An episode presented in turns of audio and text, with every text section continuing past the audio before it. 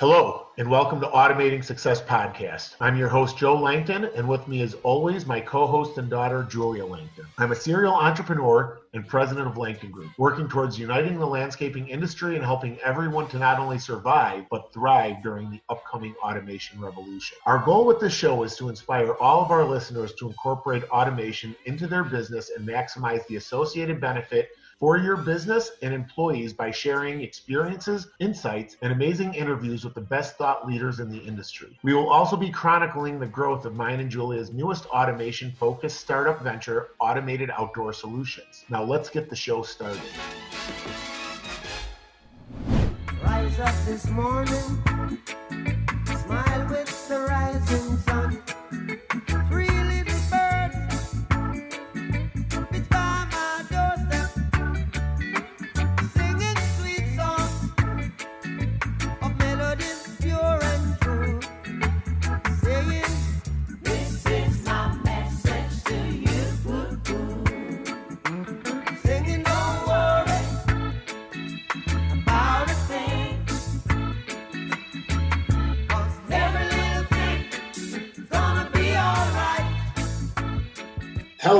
everyone. This is Joe Langton with Automating Success Show, and this is Julia Langton.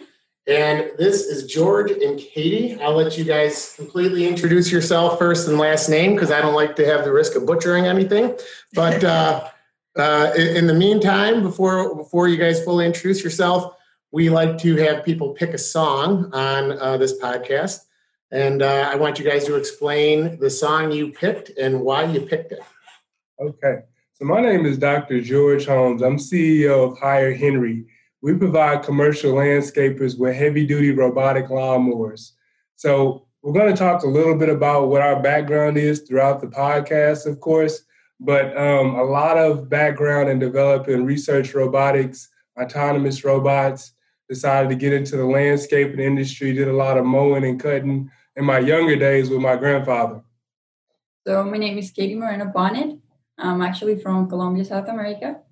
Uh, I'm a mechanical engineer and I'm the CEO of Hire Henry. Just explain a little bit what we're doing. And I've been part of it for a while now. So, yeah. And I think with regard to the question about the song, uh, we picked this song due to the current circumstances, you know, pandemic, socially, everywhere. I think everything is going a little bit chaotic.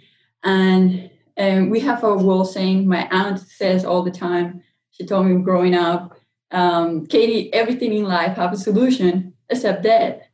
And this song really reminds me of that. Like, don't worry, everything will be fine at the end of the day as far as things go. So it's pretty interesting. That's a great attitude to have. I think we are completely aligned in that. Julia and I feel the same way. You know, there's a lot of chaos going on, but one thing that we know is, you know, time seems to heal all if you look at it like that and you know you you, you just you got to move on and take a look at past mistakes and make a better future. That's the way i look at, at life you know? So so yeah. So so um so we're you know we're going to talk a, a, lot about where we're at currently but we always like to learn about the younger uh, the, the younger uh, ourselves right? So whichever one of you guys wants to start first with uh, the younger version of you and how you got here, what inspired you to be sitting in the chairs across on this beautiful Zoom call podcast we have, you know, um, get, get us a general background that gets us to present day. Okay. So in high school, I actually went to two high schools, one for academics and a different vocational school where I studied auto mechanics and uh, really fell in love with working on Honda cars and doing a lot of maintenance and repairs on those. And my goal was to graduate from high school and go to a post secondary vocational school where I could then become like a master mechanic and work for Honda, repairing their cars. And my grandma said, Well, why don't you consider engineering? If you go into engineering, you can design cars.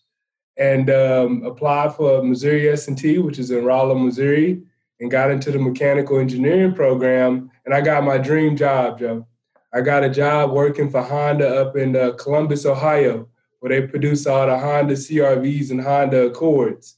And I got in there, I learned a lot, especially about robotics. They use a lot of robotics on the manufacturing line. But came back to Missouri S&T and decided I wanted to get into something different. And I was really enjoying this idea of robotics.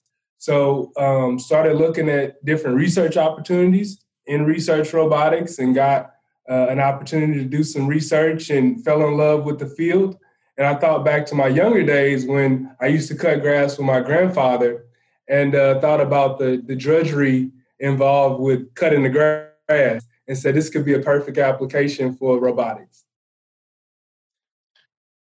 Yeah, so well, um, I think my upbringing was different than yours. Actually, um, I went to high school part, like all my life in Colombia. Uh, in Colombia, we only have 11 years of high school, like all the way to school to end. And I was about to enter my last year, and I got offered a scholarship to play basketball in a high school down in Wichita, Kansas.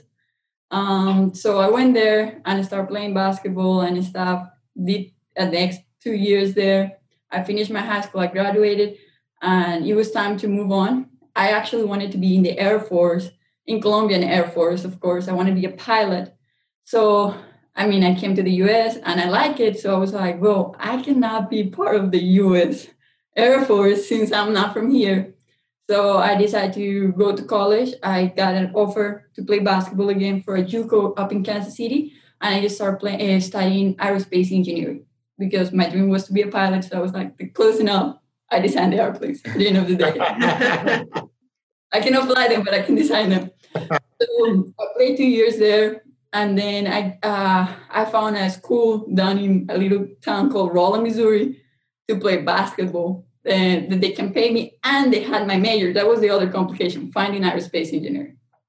So finally, I got here, and uh, it didn't last more than a year after I changed to mechanical engineering. And I met George actually, and he was like part of the move because he showed me what was robotics and all this other cool stuff I actually did research with him uh, prior to that. And then I was like, yeah, forget about aerospace. I'm going mechanical, which is pretty cool. So here we are. And here I'm sitting down now. I played four years of college basketball and now I'm done with that.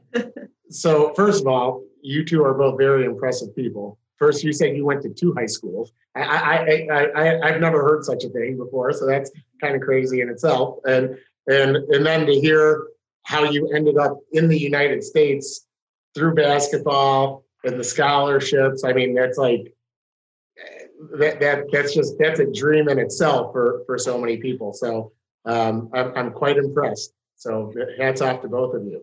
So so what was it that made you realize uh, you know that said okay forget the aerospace like thing and I'm going to get into mechanical engineering. Explain explain what how George inspired you to say changing it all because because that's the way I see it from this side. What happened, you know? Yeah, it was it wasn't he was little settled about it. I was aerospace and I applied actually for research.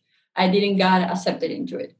And so I already met George. We were friends already, and I told him about it. Like I was interested into like research and doing stuff and by accident, that semester, just pure accident, I took a programming class uh, to program stuff. Actually, that was for computer science majors. It wasn't for me. It was a pure mistake. I just pushed through the, the situation. But I was sure and completely that as soon as I finished the semester, I would have never seen this again. I, I hated it with a passion.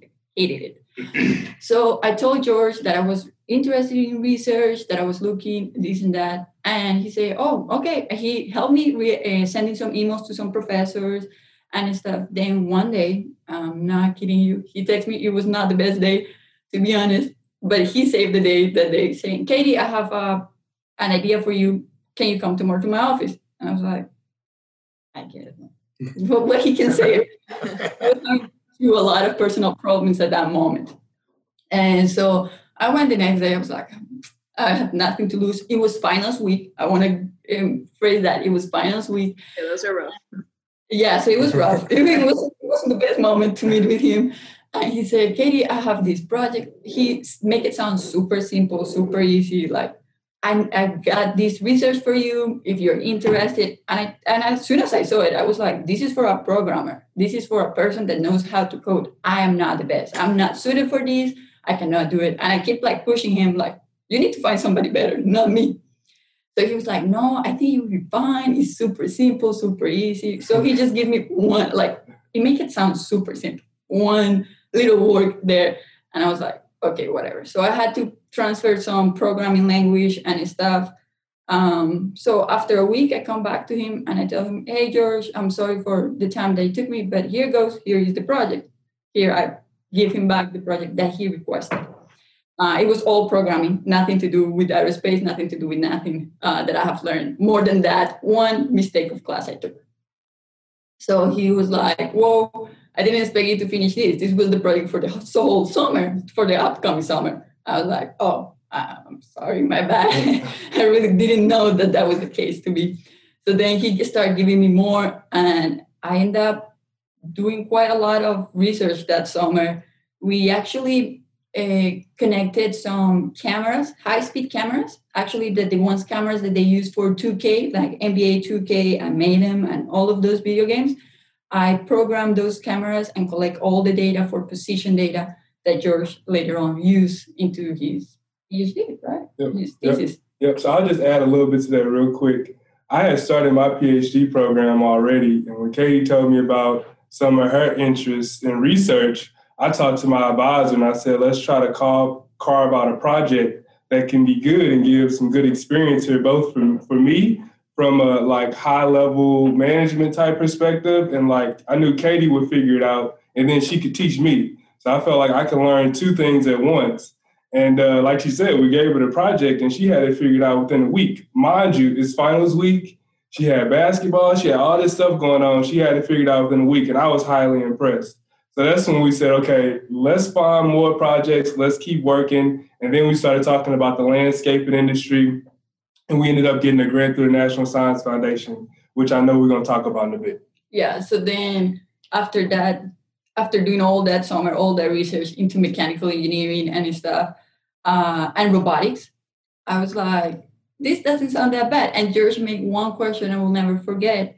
He asked me one day as we were walking and talking about the project, he said, Katie, do you like aerospace engineering or you like the name of it? So as I walk of it, I'm like, no, I like I like airplanes and stuff. I answered back to him like, this is my thing. And he was like, name me one airplane. I was like, um. yeah, he really he really called you out there. I think in, in, yeah. in a subtle way, but yeah, you know. Yeah. So I didn't say nothing back. I was like, you know, I'm letting go. And throughout the whole summer and that semester, I entered into one more semester of aerospace. I keep thinking about that question in the back of my mind. And then I was like, this is it. I need to go mechanical. This is not for me. Well, George, good job bringing her over to this side. You know, I, I, I, I hearing her talk, I think it's you're you're gonna you're gonna do a lot of great things for our industry, and it's pretty exciting. I I, I think uh, it's you know, so I'm I'm 41 years old, so I'm not I don't I don't consider myself an old guy yet, but I, am not I'm not young like you guys anymore, and it, it's it's you, you know our industry's in such a need for like an evolution um, and a retrofit and it's people like you guys that are doing it. Um, and it's kind of you know it's going to take people like myself to get out of their old habits and old ways and invest in the things you guys are working on and i just think we're going to have a completely different industry in the next decade and it's super exciting. Agreed. Absolutely. Yeah. So so, um, you know, you guys have you've, you've, kind of you've brought up this research study and in, in the grant. So the first thing I wanted to kind of unravel a little bit is, you know, how did how did the opportunity or the grant to do this study even come up? You know, how I, I think a lot of our listeners would want to know even how that that happens in the first place, and then and then from there we'll just get right into then, you know, once you unwrap that a little, like uh, just get us right into the study and, and how that process was and um, your guys' findings. Yeah, sure. So before Katie was even in Rolla, in fact, I had already started researching landscaping through a program through my university. where they gave me an opportunity to have some some small funds to travel around the state of Missouri. Reached out to commercial landscaping companies, reached out to universities, high schools, groundkeepers to figure out how do you maintain properties and what are some of your biggest challenges. Well, once Katie and I met, this was 2018, we saw that the National Science Foundation had a program program called I-Corps. And with I-Corps, you're able to submit a proposal for an industry that you want to study that you believe have a pressing problem. And on the back end, you have to have uh, demonstrated that you have technology that can impact that industry. We're given a lot of the work that had been done prior to developing robotic lawnmowers that, that we had done within our research lab through my PhD program. We drafted up a very competitive proposal and we were notified that we were accepted. And a part of that program is the National Science Foundation gives groups like us funds, uh, roughly $50,000, give or take, to travel all around the United States. So we did just that. We went to over seven states, including our previous study, added with this study. We talked to over 300 plus landscaping organizations, and we went to the GIE. We went to the GIE maybe two or three years now um, to learn about what are the biggest problems and, and what, what are some areas where the industry could be improved. And we got to network and learn from a variety of really cool folks. So, six major outcomes that popped out from our study. And as we're going through this, Joe and Julie, I'll mention that um, the listeners can go to our website and they can follow along with what these main points are. If you go to www.hirehenry.us, and down at the bottom it says landscaping study. If you click on that, you can see all the results for those studies. But it's six main points. I guess Katie can kind of kick us off with the first main point. Hold on, real quick before you kick it off. Just repeat it one more time for the for the listeners. Here, hirehenry.us. Awesome. Website where you can follow along with those main points. Okay. All right. So sorry. Take it away. Take it away. yeah, it's just important. I, I, want people to be able to get to that study. I think it's I honestly, uh, I just have to say, like when I talked to you for the first time, I think it's it's a it's a great piece for people to actually, you know, there's a lot of naysayers. I, I just want to say real quick, saying there is no problem in the industry and and we're fine and uh, and we're not, you know. Um, and I, I so I think it's it's awesome the work you guys did just with that alone, not to mention what the other things you're doing that we're going to get into. So, anyways, go ahead now. No, no, I was going to say, do you guys have any questions before about like all that you're stuck before getting to these points before we go there? No, not unless you want to add anything else. I, I think you was very articulate and yeah. got it straight out. I mean, this I is like this is like podcast heaven right here, you know. so. Yep. So basically, the first main point, and I want to recall this, was we found out that the unpredictable and unreliable um, nature of the workforce. Like people show up sometimes and sometimes not. Well, we can go in depth into that more later on. But at the same time, we found out that there is unpredictable solutions to it right now. Like the current solutions are unpredictable too. So already landscaping is unpredictable with the fact that if it rains, you cannot cut. And, and then you're adding other more unpredictable things into it that is just pretty chaotic. So one of the uh, solutions that is being proposed out there is the H2B visa program. Uh, I don't know if uh, I know a lot of people are aware of this program. It's basically they bring people to the U.S. for from other countries for a season, and then they come back. They go back to their countries after the work is done for that season. But it is so unpredictable for very reasons. First, it's a lottery system. So if you go before, it used to be first come first serve. Now it is a lottery system that randomly they pick if they give you the amount that you want or if they not. So already that's super unpredictable. So if you invest your money in there, you might get the, the worker, you might not. Mm-hmm. So if you are planning to have 10 workers for this season, for this upcoming season, and all of them are H2B, you might get them, you might not, but you're already planning of getting work done with those 10 people that you're planning to have. So it's unpredictable in that, that nature. It, it is a lot of politics and regulations around it. Like it depends on who is in uh, in charge, what laws they want to come around it, and so it makes it more chaotic as we go on. Uh, but not only this program is not only for landscaping, it's primarily given for landscapers, but it also supplements like fishing, like uh, for maids, like for all, any other industry, are also taking uh, advantage of that H2B program. So only 49% out of the total amount of visas that are given are only for landscaping, 49%. So it's not that many for to solve the real problem the landscaping have right now. Yep. So uh, roughly there is given 66,000 visas a year, but they are breakdown into two seasons, 33,000 for the first season and then 33,000 for the second season. So in reality, only 33,000 can be acknowledged for landscaping because the season start, the, the worker can come to the US April 1st until September 30, which is perfectly what landscaping season is, especially in uh, states like Missouri, Illinois, and all around this area. But the other half is more for uh, October 1st to March 1st unless you're doing uh, more than just mowing and landscaping outdoors and you're doing snowing then it will be feasible for you that time. But the other one is the one that you want to apply. So it's pretty competitive to get in.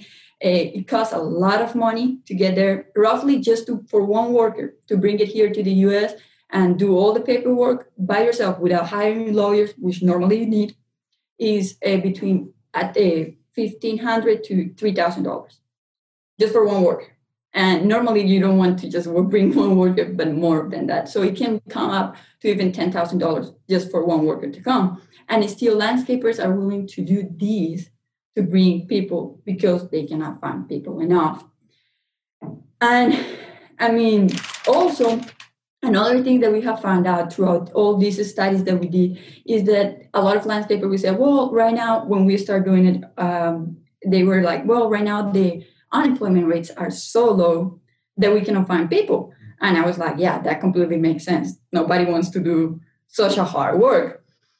Uh, I don't blame them.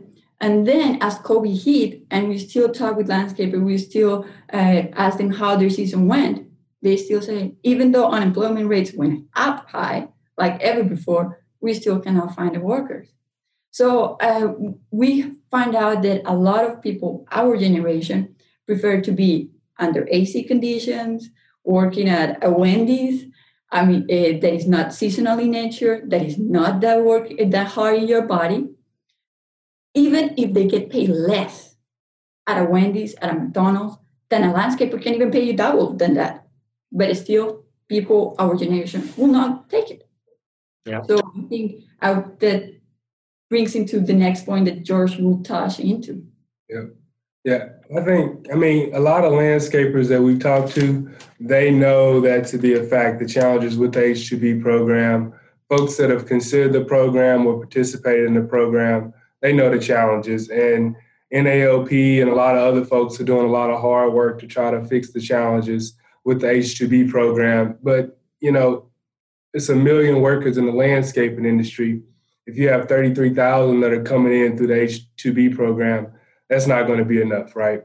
So when we look, and that's part of what makes what we study so special, we talk to folks in our generation and we try to sell them on the idea of joining the landscaping industry, um, especially since we had met so many companies that were looking for workers. Said, hey, here's an opportunity.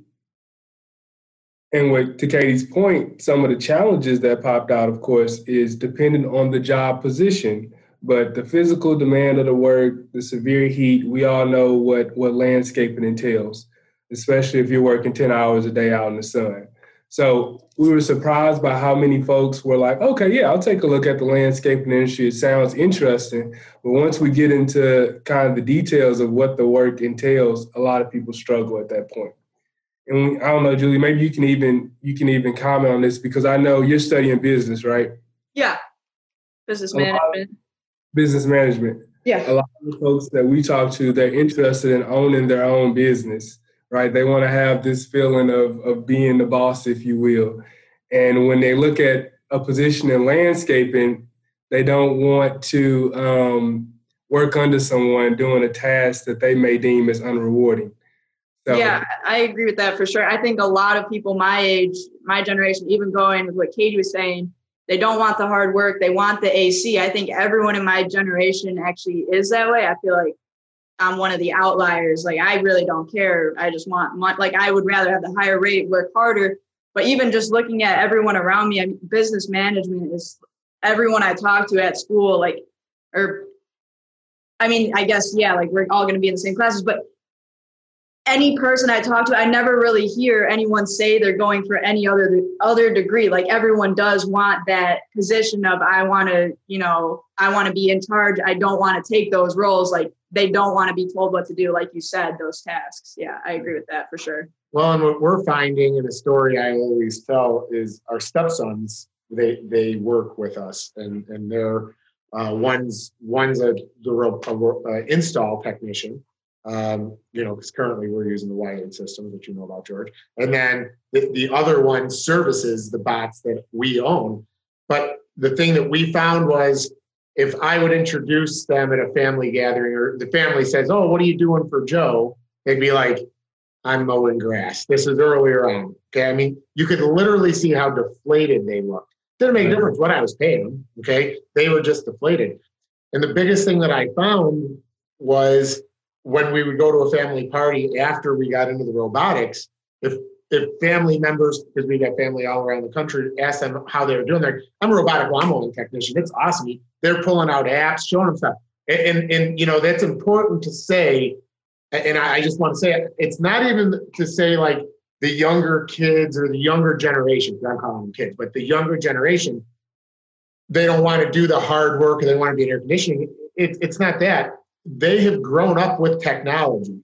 So when I bring them to my current landscape situation, or I shouldn't say current, five year ago landscape situation, and they see this zero turn lawnmower that needs greased and grass is blowing up in their face and they need hearing protection. And then they realize, like, this guy's crazy. He wants me, you know, he he made an eight hour route, but we hit traffic, so he wants me to work 13 hours today.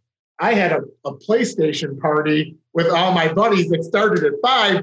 This is BS. I don't want to do it. That's what happens.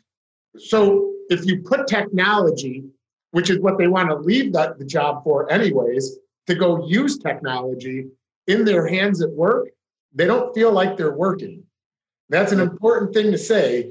You know, you know, generations 50 years ago's dream job is different than this generation's dream job. And you made a comment, it's not even about pay sometimes, it's about what they're actually doing. You know, so it's like you could take a job at Walmart selling TVs for 10 bucks an hour and pass up the 16 or 18 dollar an hour position with health insurance because at least you're talking about something you know about. Well, and I'll even add, and then I'll let you guys keep going. But I started when I started working for Langton Group, I was just inputting bills and stuff into QuickBooks. So I was in the AC and I found myself kind of doing the same thing. Oh, what do you do? I just input bills, whatever. Then I started fixing the robots. Oh, what do you do? Oh, I fix robots, but really I'm still in the AC making the same pay. But it's way cooler, like you're saying, to be like, oh, I actually fix technology, I fix robots. So I do agree with that. If you add the word robot to anything you do, it's cool. People are interested. You know what I'm saying? They're like, what? Wait, wait, wait. What do you mean robotic lawnmower? They and, yeah. and that makes anybody light up. I mean, both of you laughed when I said it. I mean, it's it's real. I mean, it's this is cutting edge stuff we're dealing with right now. You know. So, anyways, yeah, keep, back keep to going. you guys. We're done now. people people already know our story. You know. But it's, it's a good. It's a big back and forth because I agree, and I'll challenge landscapers out there. Um, you really want to think about when you give a position to to one of your workers. What's the optics look like on their end? Like Joe, you were saying, you know, when they're explaining this at a party, what is what does it sound like for them?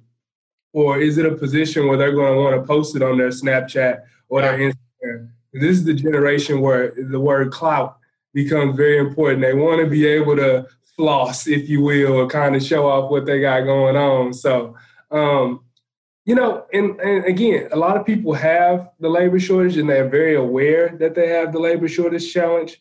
But the second biggest thing that a lot of landscapers would mention is that I don't have a labor problem but I want to grow my business. I want to increase my revenue. And we say, okay, well, what does that mean? I say, well, I can sell work all day long, but I don't have the people that are needed to fulfill that work. Well, we said, okay, well, if you don't have the people to fulfill the work, then that really means you have a labor challenge. And a lot of people don't think of it that way. But even if you if you don't have an immediate labor challenge, if you're trying to grow your business or you're trying to grow revenue and labor is the bottleneck, particularly if it's daily maintenance, then then it may center back around how do you alleviate that challenge. We know the landscaping industry is extraordinarily fragmented. Uh, the top 50 companies make roughly 15% of the revenue.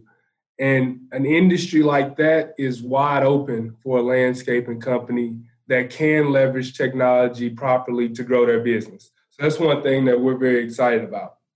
That's kind of the third point as we try to summarize this. Well, sorry. So I just want to add to it is, uh, you know, you talk about labor shortage, but okay, let's let's just say uh, labor that is not a problem anymore, and and there's a, another million people now all of a sudden for some reason want to get in landscaping. You still have to train those people. In, in order to be scalable, you you still have to train that person to do it the the way the company does it because that's what the customer expects. You know, and people always bring up the fact that you know, well, yeah, you're a service industry, and I'm like, yeah, it, it, it's so you know, we're we're I always have to tell my people like we're we're a customer service industry, you know, because people the consumer expects a happy technician, okay? They expect the same cut every time. They, they want it to look the same. They want, you know what I'm saying? So, so you have to be able to duplicate a system. And mm-hmm. even using the temporary employee, okay, if you're lucky enough to get in the lottery, just to you know expand on what you said, and get that employee that the acquisition cost is fifteen hundred to up to ten thousand dollars, there's no guarantee that that person is going to do it the way you want it done. And that customer might tell you that person you brought in, get them off my site, and, and or her off my site. See what I mean? With, with robotics, the consumer gets that's that's something they can expect. It's it's the same thing all the time. So, anyways. Absolutely. No, I totally agree. I totally agree. And you know, as we're having this conversation with landscapers, you know, and they're trying to be consistent across the board and spend a lot of time and energy recruiting folks we asked them, well, what are the costs associated with having a worker? And they would say, okay, well, I pay them about 13 bucks an hour. Well, that's that's true, but what are the other hidden costs behind that? How much time do you have your HR manager going out to recruit the folks? How many how much time do you spend at hiring fairs and going to speak at high schools and what's the overhead associated with the given employee? Meaning how much time does it take for a manager to adjust routes if somebody doesn't show up for a given day of work or you know what's the overhead associated with your zero turn lawnmower in general so my, my point is a lot of landscapers know their costs extremely well but there are a lot of landscapers that do not fully understand the complexity and the multi multi-dimensional nature of their costs meaning there's a lot behind just how much you're paying your worker per hour. And of course, there's a lot of good workshops and stuff like that that take place at GIE to try to understand and flesh out some of those challenges. Yeah, I mean, I've I've seen those ROI calculators and stuff, and I mean, as a businessman myself, I mean, you, you, I always talk about like there's two problems in the landscape industry. There's there's the person that used to work for uh, an entrepreneur that got into landscaping, uh, just a business person that started a landscape company, and they understand their numbers and then that person thinks doesn't understand that you know what that uh, business owner is trying to get them to understand and they say i'm going to start my own thing that's where you start to run into the problems because that person can run a successful business with two three four trucks but once they start to try to scale and get larger the wheels fall off right and it, it's a kind of a cycle um, but but to go kind of off what you said you know even the manufacturers don't quite understand the environmental pressure, which you guys brought up. You know, what happens when you have to reschedule a workday because it rained? Now you have to have people work on Saturday and pay them overtime. What happens when you're two to three days behind the schedule and you have to mow twice to get rid of the clumps or thatch, or you have to bag more material and haul it back? These are the un these are the unseen uh, variables that that happen that those ROI calculators don't even take into account. That's facts. So, yeah. anyway, I agree. And we didn't know when we started off researching the industry. We didn't know how complex this is and all the different nuances that that arise. So just learn about the the work that landscapers do is really impressive because it is a challenge. And when you think about everything that a landscaper has to do, and we take, for example, uh, one specific task, which is lawn mowing, something that all four of us here are very interested in, given that we're working with robotic lawnmowers. We thought about, okay, well, what does that task provide the landscaper? We're spending so much time, we're spending so much energy to get this task done. What value does it bring to the landscaping company?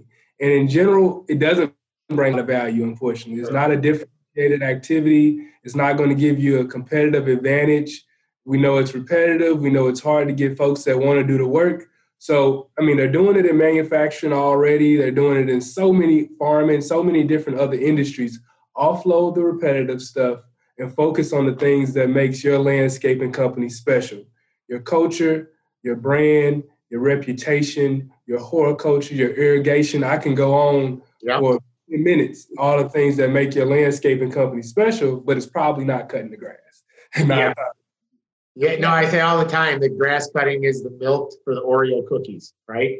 Uh, like like when, when you go into a grocery store, there's a reason the milk's at the back and the cookies are in front of you because they want you to buy that cookie because they might make money on the Oreos, but they're not making any money on milk. They've got to refrigerate it, they've got to keep it cold, and it's perishable. Okay. Yep. But but they all have it because they want to drag you through that store for the milk. That's us in landscaping. Like like we we we all do it. We know she she hates she makes fun of me for my, Dad, for my stupid analogies. Me out. That, but, that's all. But, but that's what it is. So you know, and you can tell I like Oreos. It's my favorite cookie. So Chips Ahoy, or whatever. I'm a Chips Ahoy.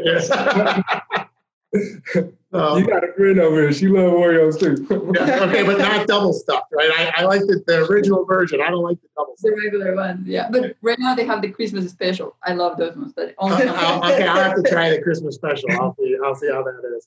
So another five pounds later, next time you see me on the podcast. so, um, so, so okay, so yeah, so okay, so in the study, one of the things I've been wondering is, you know, you, you had to talk to a lot of landscapers, and I know you're talking to landscapers about robotics.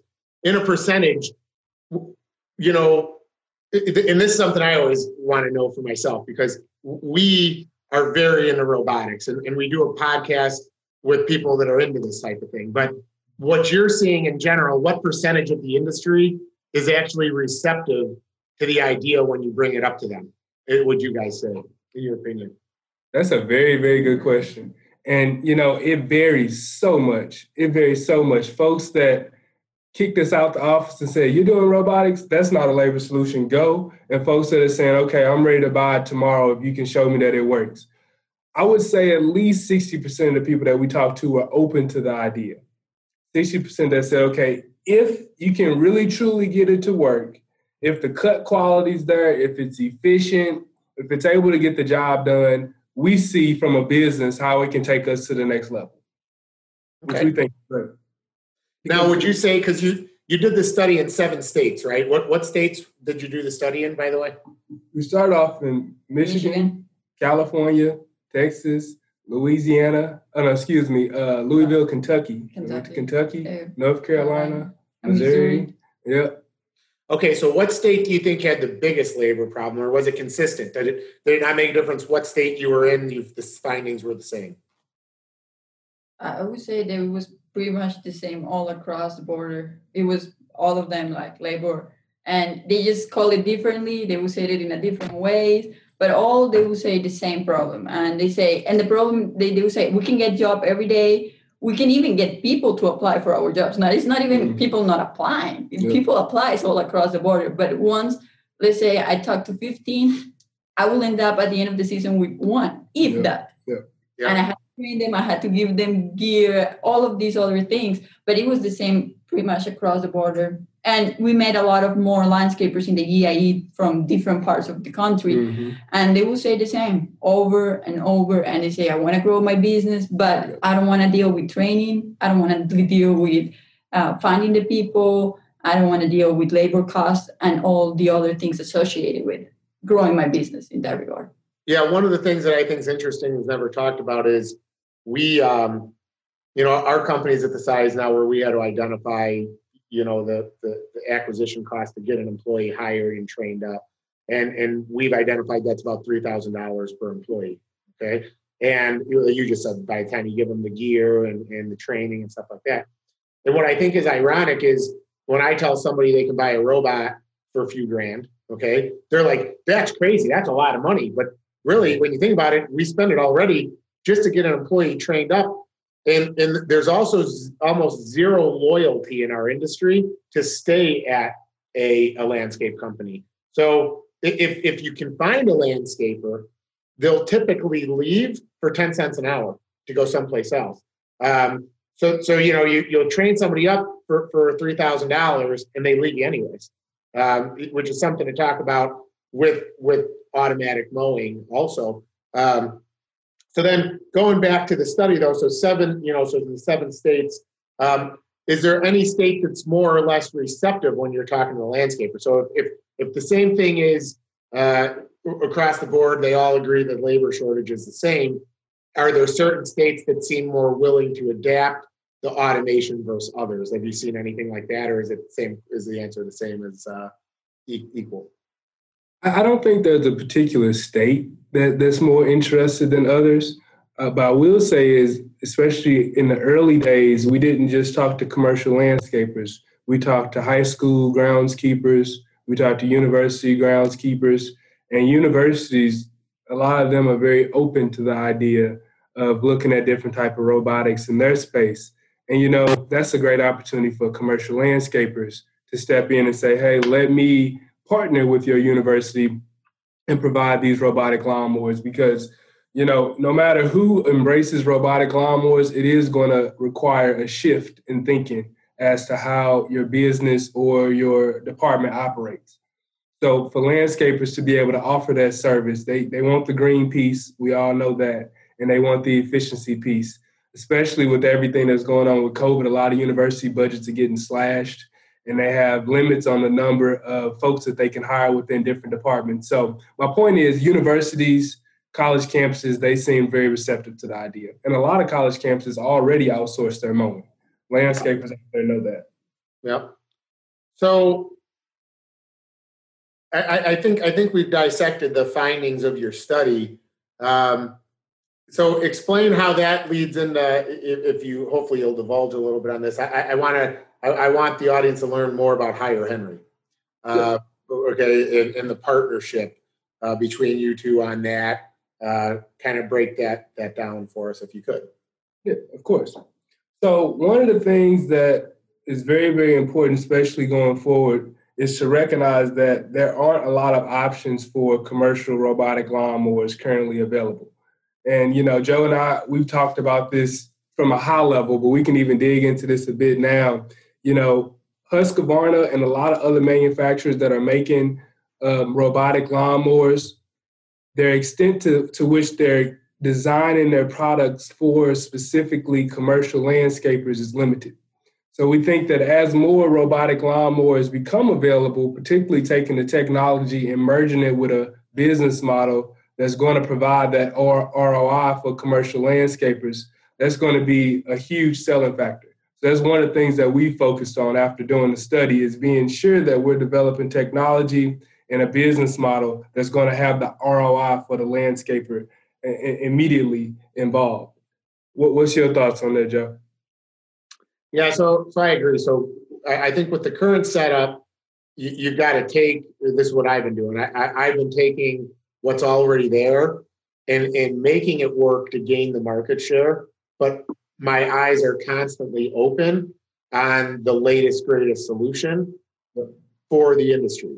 And, you know, I think that's, it's an opportunity for people like us. And when I say us, uh, the people on the, all of us, all the four of us, because we're really, we're so early to the game, right? Um, I think that, but I think the, the, it's almost like I feel like it's our duty. One of the reasons we have this podcast is since we are early to the game, to instead of hoard the knowledge, to kind of explain and expose the the the, the best and the worst mm-hmm. of the technology, but then to realize it's not every piece has to be all inclusive.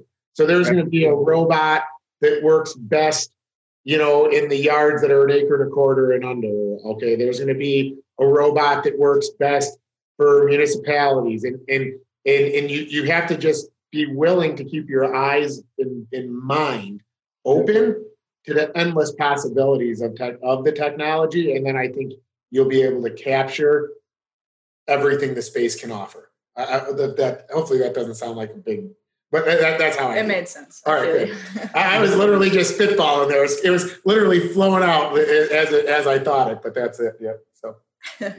There's going to be robotic lawnmowers, to your point, Joe. It's going to work best for some folks, and there's going to be other ones that work best for other folks.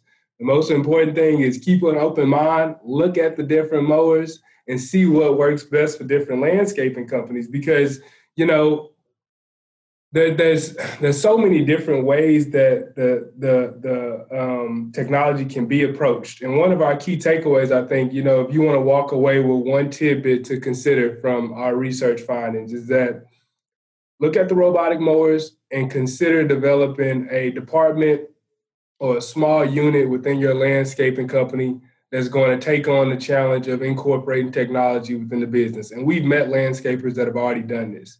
We think it's very, very impressive. It's a good way of approaching it, but assign at least one person the task of looking at battery technology, of looking at software, of looking at robotic mowers. And maybe that person is a younger person that you see has a lot of potential to one day take over the company or be in a senior management position.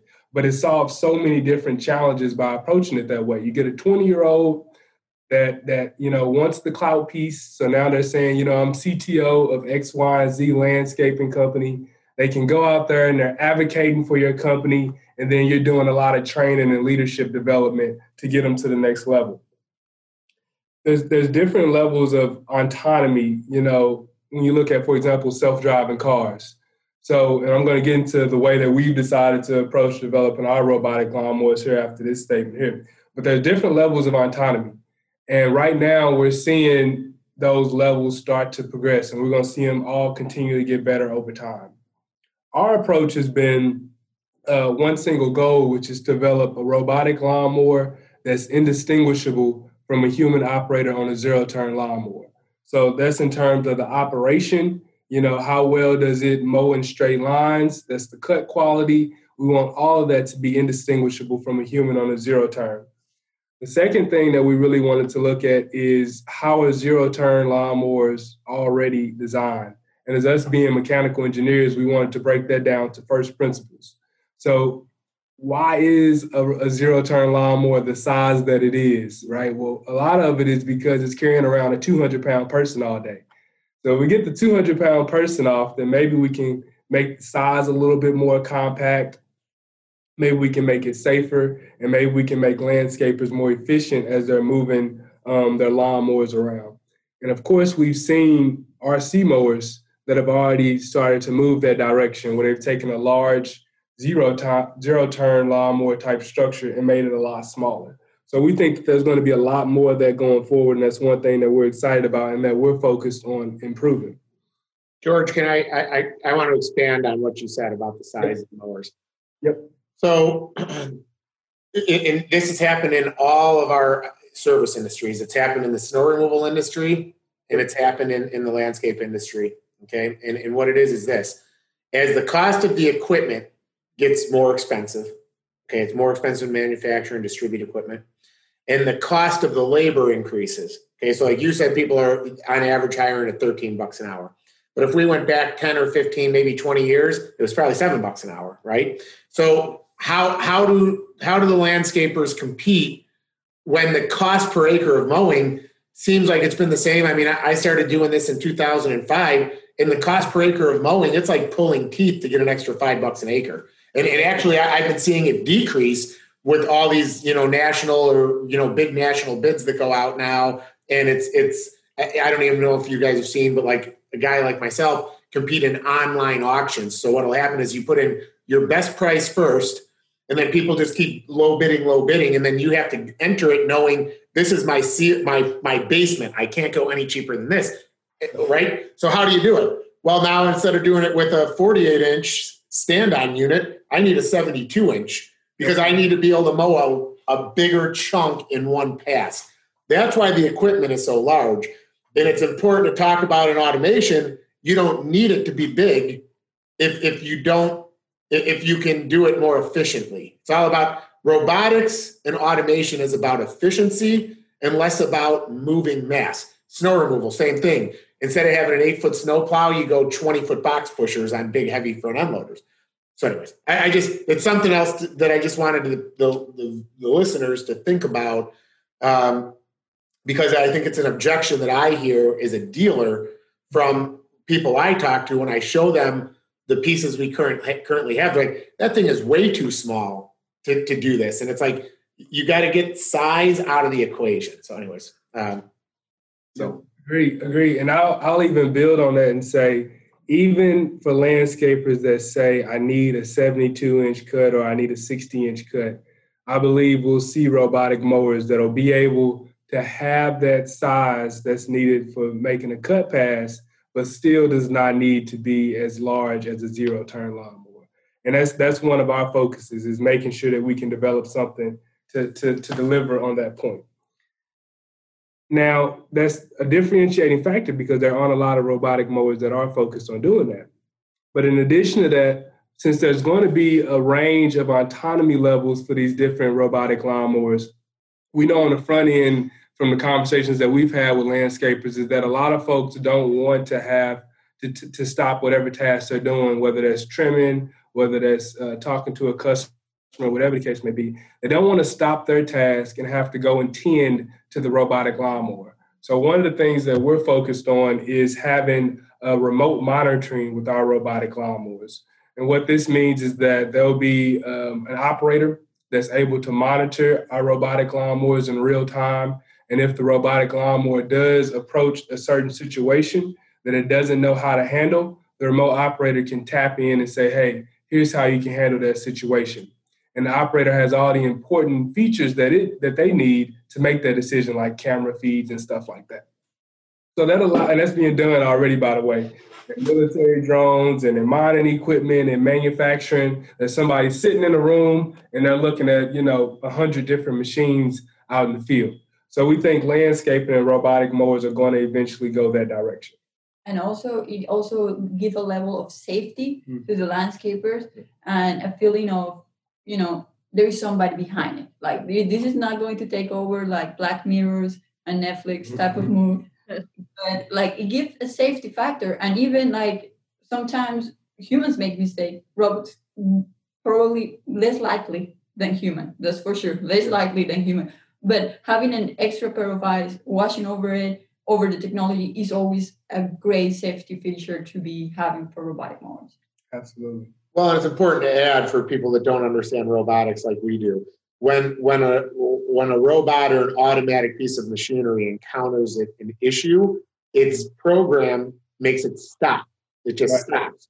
So it's important to know when you guys are talking about your concept is it sounds to me like your guys' thought process is okay. So the person checks into the machine, uses the cameras that are around it, figures out what made the machine stop, and if it's a bird that flew past it, we know we can we can override that reset and let it move again.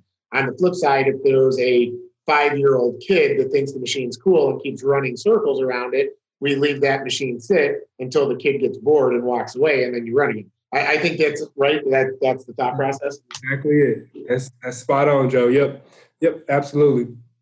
So, in addition to that, I'll say, you know, a lot of different business models will, will come out to deploy the technology, the landscapers. You know, if, if folks want to learn more about the technology that we've developed or some of the business models that we've considered, go to hirehenry.us. We got demonstrations of our fully functional prototype on the website where you can see it working. You can schedule a virtual demo or an in-person demo. We can show you more about what we've been working on. But this this is an exciting point for the industry, I think.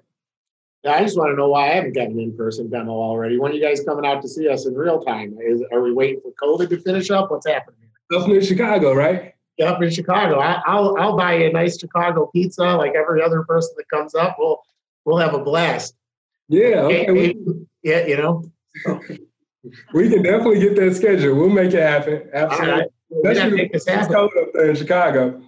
Yeah, you know, you know, the uh, might be not coming at the best time of year. You know, we might have to see when we're going to do it, but we, we, we've got to make it happen. So I have seen the video. One of the reasons why this relationship started to people listening, and I, I think it's totally awesome. There's, uh, I, I saw the potential value from several different industries, and we're talking about grass cutting right now. I think from when I saw your video, and I'll, I'll keep this broad, some of the things that um, you can do with the things you guys are looking at, I think is it's almost an untapped potential. You know, it starts with the lawn mowing, but you can use it in so many other segments in the outdoor service industry. Um, so I urge anybody to go on and, and actually take a look at it.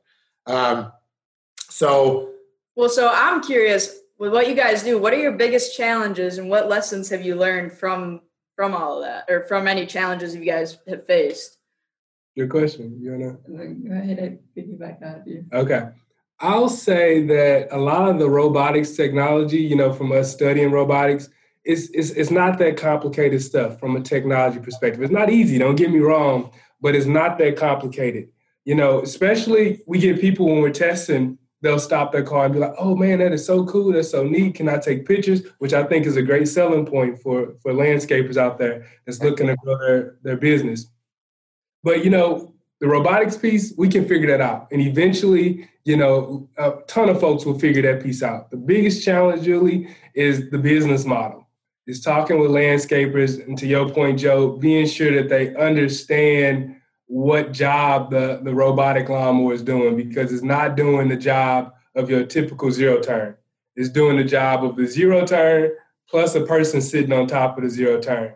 And we want to capture that value. We want to explain that value we want to have a business model that incorporates all of that. So that's that's the biggest challenge. Yeah, and I mean, adding to what George said, biggest challenge is for people to understand that you're just not paying for a machine. Right. You're paying for a machine and a worker in one. Yep. It does not look like, but it's a machine and a worker. And a lot of people have like, no, no, it's just a machine.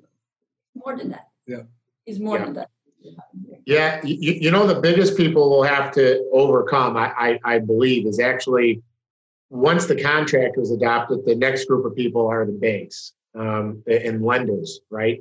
Because lenders are used to looking at uh, a typical P and L of a landscaper, and they say, okay, yeah, they they buy that thirteen thousand dollars zero turn, they're going to put a forty thousand dollar a year employee on that zero turn. So really, that zero turn is you know 55, 54, 53,000 dollars, depending on, on the piece of equipment. Um, and that's the thing that I that I always am even telling banks because that's the level we've gotten into now. You know, where we're looking at some of these deals where we're talking about you know nine thousand to forty thousand acres of mowing with mm-hmm. robotics right now, and then to get an investor to understand. So there's there's two things I, I'm just telling you guys there's the, the first is to get the people that want to buy it to understand it. And then secondly, to get the people that are going to have to be willing to lend to it to mm-hmm. understand that you're getting two for one. Right. And you're not paying nine dollars a hundred for workman's comp insurance and you don't have the variability of that workman's comp.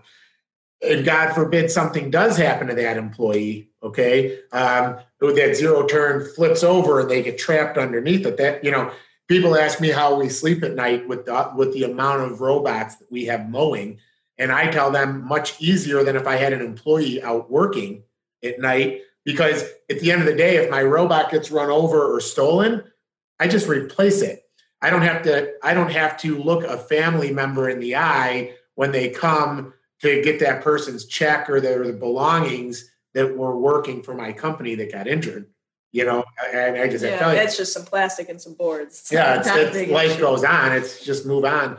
And then I also say from a level of management, when I'm training a young, uh, younger generation and wave of managers, it's so much easier because there's not any emotion tied in. You know, it's like I mean, people people don't value middle managers in landscape companies enough to have to answer to someone like myself to say, hey, we've got to make X amount of margin and we have to keep our customers happy. But the middle managers have to keep those employees that they've acquired there. So when that employee doesn't feel good and doesn't want to come in, it's not like you can just say you're done. The customer says, I want you here, but you have to deal with all that. With with robots, it's easy. If that robot is not functioning properly, you take it out of the fleet and you put a fully functioning robot onto that account, problem is solved. Um, so another thing when you're talking about scalability with robotics, it's it's it's not personal at all. It's does it cut the acreage that we bought it for? Once it stops cutting that acreage, we figure out how to replace it. Yep, absolutely, absolutely.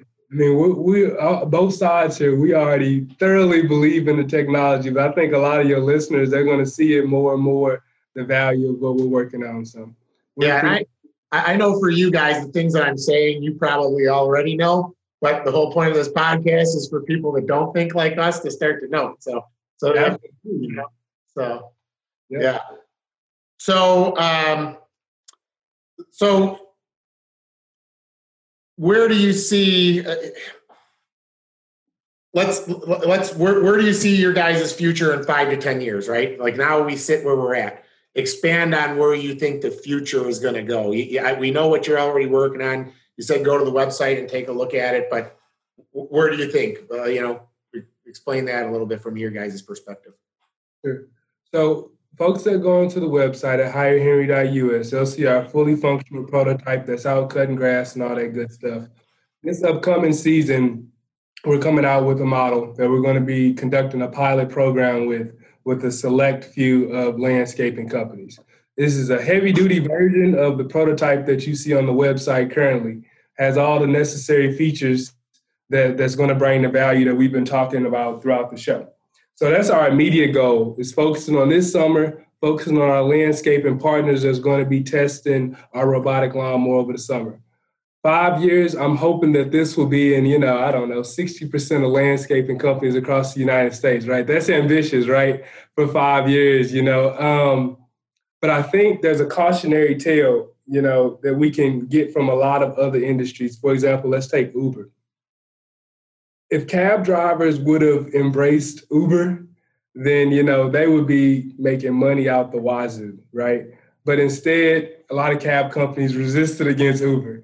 So I think that the landscapers, once landscapers start to adopt the technology and they're competing with other landscaping companies, we're going to see a phenomenal amount of growth. You agree completely with that, Katie, or you got anything you want to add? No, I completely uh, agree with that. I mean, I think, it, like what George said, 10, five years from now, um, uh, hopefully the technology, I know for sure the technology will be way more advanced than we currently see, battery technology, all these other things. And as a company, I know 60% of the landscaping companies is quite a bit, but that's the goal. And I'm looking more forward to this uh, short term goal that is our summer. Looking forward for that. So, but no, yeah, I completely agree with yours. Okay, so you're you're you play basketball. I, we haven't heard George. Are you an athlete? What what do you do in your spare time? Besides- no, no, no, no. I'm not a big fan of the athletics. I'll read. You know, I'll do programming and technology and stuff like that, but I'm not a big fan of the athletics. I'll leave that to Katie. yeah, we, we we always we we always like to mess around and ask if people have any uh, health and wellness tips, you know, that, that, collectively as we round out the show, you know, just to just to kind of bring us down and and, and, and kind of get get us off the business talk and just get a little comical right at the end. Well, so, I am I am an avid yogi. I've been practicing yoga for almost eight years. So. No shit. so so every, this you're the second person. The, the, there there's uh, our last guest told me he wants to see me doing yoga the, the, the next time we talk. And I, I don't know, man. I don't know. I keep saying we have to do it, and I think now Maybe we truly do. Us, yeah. It's the second person now. I think we have to do it. For the demo, we'll get a yoga session going because you guys gonna play volleyball, right? Yeah. She's a basketball player. It helps with injuries and stuff like that to prevent that type of stuff. So we'll get a yoga session going. No, absolutely. I want to piggyback on that. Actually, when I met George, he was into this yoga stuff. I saw him walking with his little mat around. and you were a little bit too much. And when he offered me that day that he texted me about coming to his business, it was finals week. A lot was going on in that he texted me like, "Hey, there is a yoga session. I actually injured myself lifting weights that the weekend. I dislocate my my my shoulder, and so George said to me like, "Hey, come to this yoga session." I'm like, "That's stretching," and I'm super competitive. Like basketball is all about competition, and I want to yeah. beat somebody. yeah. no, for me, this is too quiet, so I wanted to compete and stuff. And I'm like, all this time, I just have met George as the person that is super calm, likes to read, kind of in the nerdy side. So I went to yoga, and I'm like, whatever, I'm going here because of because let's see what's up. So I went really good. Like it have really helped with my back a lot and stuff but always my competitive nature, I was always like looking around, I was like, oh, I can bend more than I can bend. See, so it's my competitive nature that keeps me from doing yoga because I'm a big, strong dude, but flexibility not high on the chart for me. So I I would be like knowing somebody like you's looking around and being like, damn it, she sees I can't bend for shit. Like that's my problem, you know. That happens to me the first time I saw George. I thought he was not going to be. I mean, I don't see him as an athletic person at all. Like as I met him uh, at the beginning, so I saw him. I was like, I'm going to beat him. I'm not. I'm a collegiate athlete. I've been doing this for a couple of years now. I'm going to be more flexible than him. Yeah, my flexibility wasn't there. yeah. Well, I can't even touch my toes, so I, I guess I, I don't know. Yeah, we'll have to get a yoga. We'll get a yoga session going, and then we'll get a two-on-two volleyball match going, then a two-on-two basketball match. Now that sounds I'm awesome. That would be fun. So, so here, I'll tell you what. You do those other things with us. I'll, I'll, I'll do the yoga. I, so, so, it's a deal. That's a lot. That's a lot for him to yeah, do. Yeah, you got to realize I'm really, I'm stepping out of my comfort zone. You know, so yeah. So, but it sounds like it's a good compromise, right? You got we're doing basketball for you, which you're going to school us on. Oh, yeah. It'll be embarrassing. I, yeah. Okay. But just know I'll throw my weight around under the hoop. So I, he I, will. I'm an, I'm an no equal mercy. opportunity sports player, just so you know. Number one, we will do yoga and you'll far exceed all of us. And then volleyball, she'll, she'll be in her element and I'll just exist in all three, but it'll be okay. Oh, you know, so. well, it's a deal. Yeah.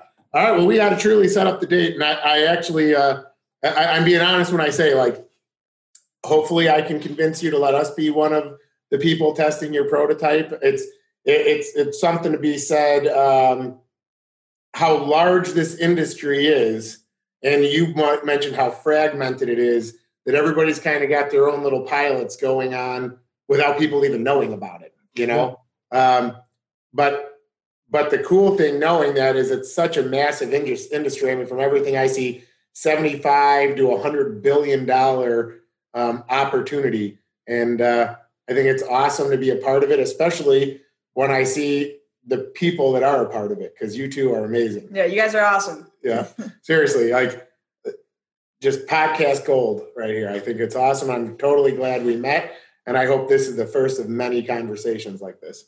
Absolutely. It's just the beginning, man. Awesome.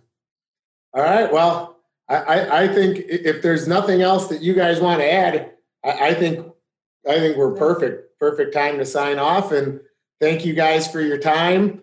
Um, it was a blast, and I just greatly appreciate it. Let's do it again. Thanks, Joe. Thanks, Julie. Thank awesome. you for sure. See you guys. Thanks, guys. Yep. Have a great one.